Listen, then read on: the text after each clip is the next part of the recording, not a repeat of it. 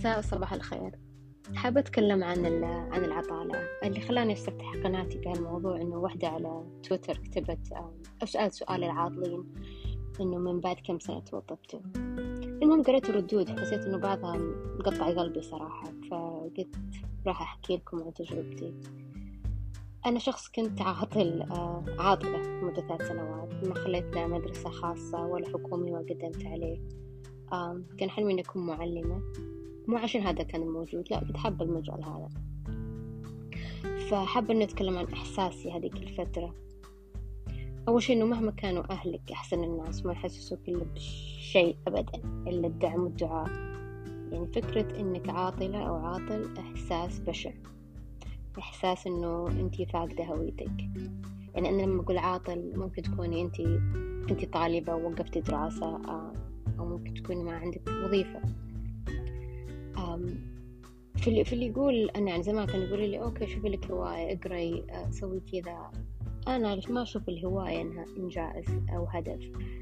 يعني الهواية أصلا أنا already كنت أسويه يعني مش شيء جديد. يعني مثلا أنا أحب الطبخ. بس مو شيء جديد. مو شيء إنه كل يوم شيء أسعى لها يعني. وعلى طاري الطبخ أتمنى إنه كيكتي ما تنحرق لأني قاعدة أسجل والكيكة بالفرن.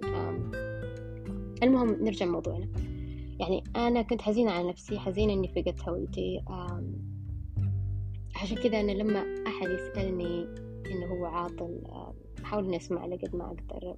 ما أحب إني أنظر على حد ولا أعطي رأيي إلا إذا حد سأل. لأنه مرات يعني أنا عارفة وش وش بصير يعني إنه خصوصا إحنا مجتمع سعودي وفوق التعقيد تعقيد يعني يعتمد على المنطقة يعتمد على الأهل. ما أقدر أقول لك إنه في أمل احتمال ما في أمل بس في تأقلم على الوضع.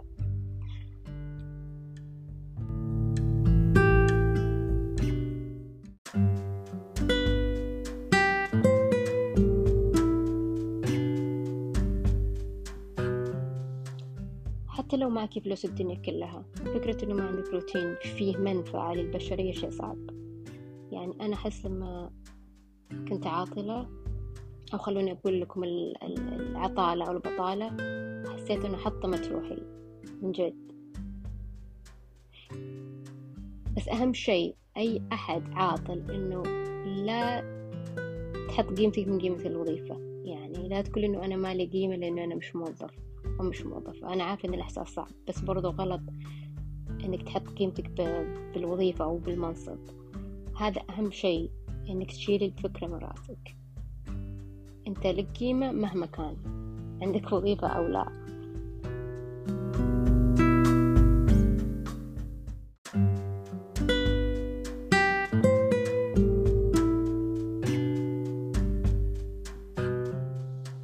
فبعد ثلاث سنوات من العطالة.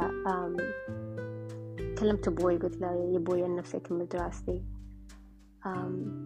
يعني أبوي كان من جد الداعم الأكبر لي سبحان الله يقول في هذاك المثل اللي يقول فاقد الشيء لا يعطيه أمي وأبوي كانوا العكس لأنهم ما تعلموا تعليم زين. فكان عندهم العلم قبل كل شيء.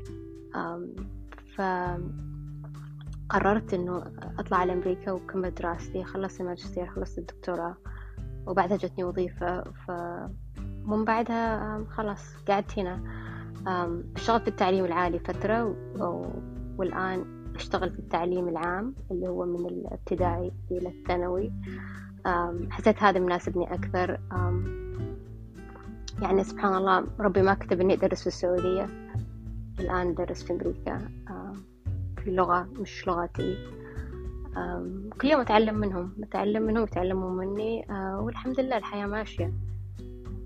ففي أمل في أمل بس مرات الأمل إنه لازم أنتي شو أقول لك تسعين قد ما تقدرين. أو إذا ما في أمل ممكن تتأقلمين تخلقين لك جو. بس على قولة أبوي الخير مقبل.